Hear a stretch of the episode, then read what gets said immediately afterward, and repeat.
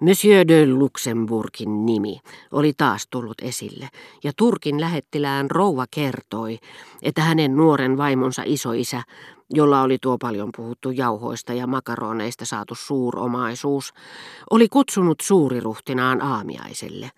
Mutta tämä oli kieltäytynyt ja lähettänyt vastauskirjeen osoitteella Monsieur de XXXX Mylläri mihin isoisä oli vastannut, olen pahoillani, ette te voinut tulla, rakas ystävä, pahoillani ennen kaikkea siksi, että olisin voinut nauttia seurastanne kaikessa rauhassa, perhepiirissä, sillä aterialla ei olisi ollut läsnä muita kuin mylläri, hänen poikansa ja te itse.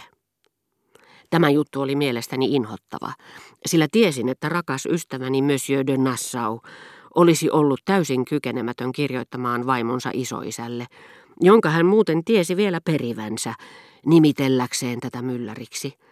Mutta se oli sen lisäksi ylettömän typerä, mikä kävi ilmi heti ensimmäisistä sanoista. Nimitys mylläri oli nimittäin liiankin selvästi tuotu esille niin, että se toi mieleen La Fontainein opettavaisen runon nimen. Mutta Faubourg Saint-Germainissa kukoistaa sellainen pahan suopuuden höystämä houkkamaisuus, että vastaus osui kaikkien mielestä naulan kantaan, ja isoisää kehuttiin yksimielisesti hienoksi mieheksi, joka oli osoittautunut henkevämmäksi kuin poikansa vävy. Chateleron herttua yritti käyttää tilaisuutta hyväkseen, kertoakseen kaskun, jonka oli kuullut ravintolassa. Miehet kävivät pitkäkseen, mutta tuskin hän oli ehtinyt alkua pitemmälle ja kertonut Monsieur de Luxemburgin vaatineen, että hänen vaimonsa tullessa sisään Monsieur de Germantin oli noustava ylös, kun herttuatar jo keskeytti hänet ja vastusteli rajansa kaikella. Ei hän sentään noin naurettava ole. Olin ehdottoman varma siitä, että kaikki nämä Monsieur de Luxemburgista kerrotut jutut olivat perättömiä ja että joka kerta kun minulla olisi tilaisuus tavata silminnäkijöitä tai todistajia, saisin kuulla samat vakuutukset niiden valheellisuudesta. Mutta sitä en osannut sanoa, oliko Madame de Germantin vastalauseen sanellut totuuden rakkaus vai itserakkaus. Oli miten oli. Viimeksi mainittu antoi ainakin myöten pahan suopuudelle, sillä herttuatar jatkoi nauraen, eipä silti, olen minäkin näpäykseni saanut. Hän kutsui minut nimittäin iltapäivä teille, jotta voisin tehdä tuttavuutta Luxemburgin suurherttuattaren kanssa. Hänellä on nähkääs otsaa nimittää vaimoaan tällä tavalla, kun hän kirjoittaa tädilleen. Kieltäydyin kohteliaasti kunniasta ja lisäsin, mitä tulee Luxemburgin suurherttuattareen lainausmerkeissä. Niin sano hänelle, että jos hän haluaa tutustua minuun, olen tavattavissa joka torstai kello viiden jälkeen. Ja sain minä vielä toisenkin näpäyksen. Ollessani Luxemburgissa soitin hänelle ja pyysin häntä puhelimeen. Mutta hänen korkeutensa oli joko menossa aamiaiselle tai tulossa aamiaiselta.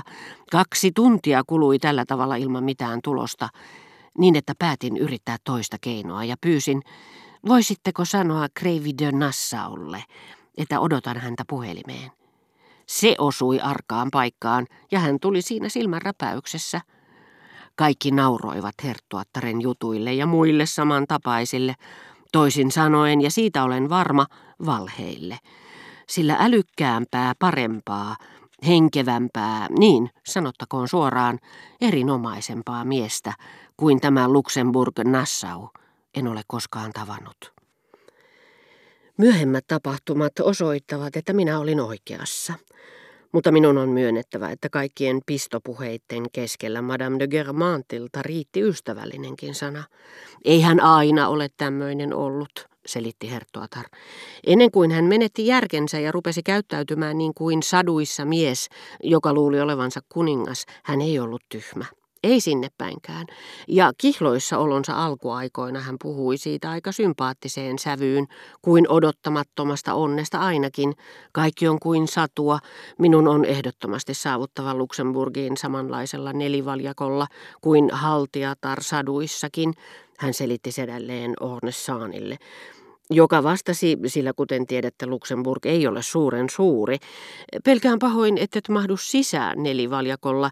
Minä neuvoisin sinua käyttämään vuohien vetämiä rattaita. Eikä Nassau ottanut siitä nokkaansa ollenkaan, vaan kertoi sen meille ja nauroi sille itse ensimmäisenä.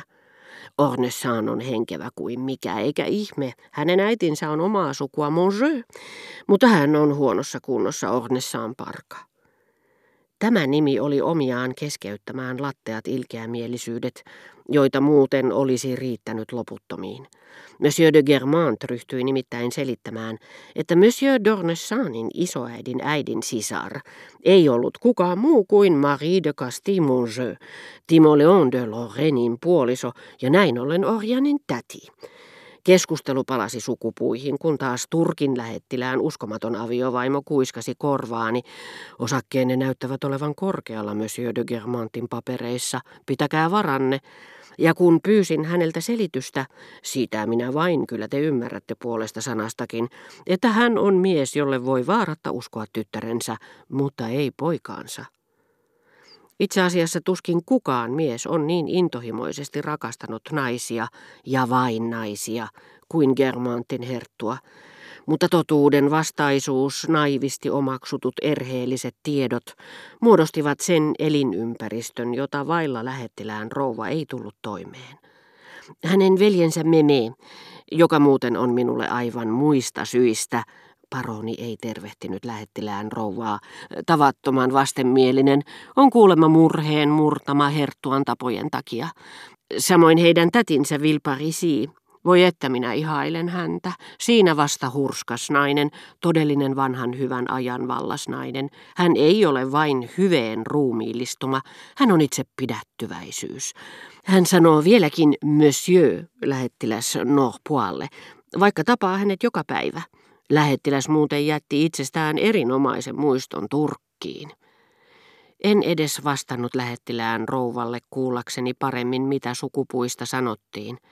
Kaikkia liittoja ei voinut sanoa loistaviksi. Keskustelun kuluessa kävi jopa ilmi, että yksi Monsieur de Germantin mainitsemista yllättävistä avioliitoista oli peräti epäsäätyinen, mutta sillä oli oma lumovoimansa, sillä se yhdisti heinäkuun kuningaskunnan aikaan Germantin ja Fesansakin herttuat ja erään kuulun merenkulkijan ihastuttavat tyttäret ja ympäröi näin odottamattoman pikantisti molemmat herttuattaret eksoottisen porvarillisella Ludwig Philippin Intialta maistuvalla sulolla.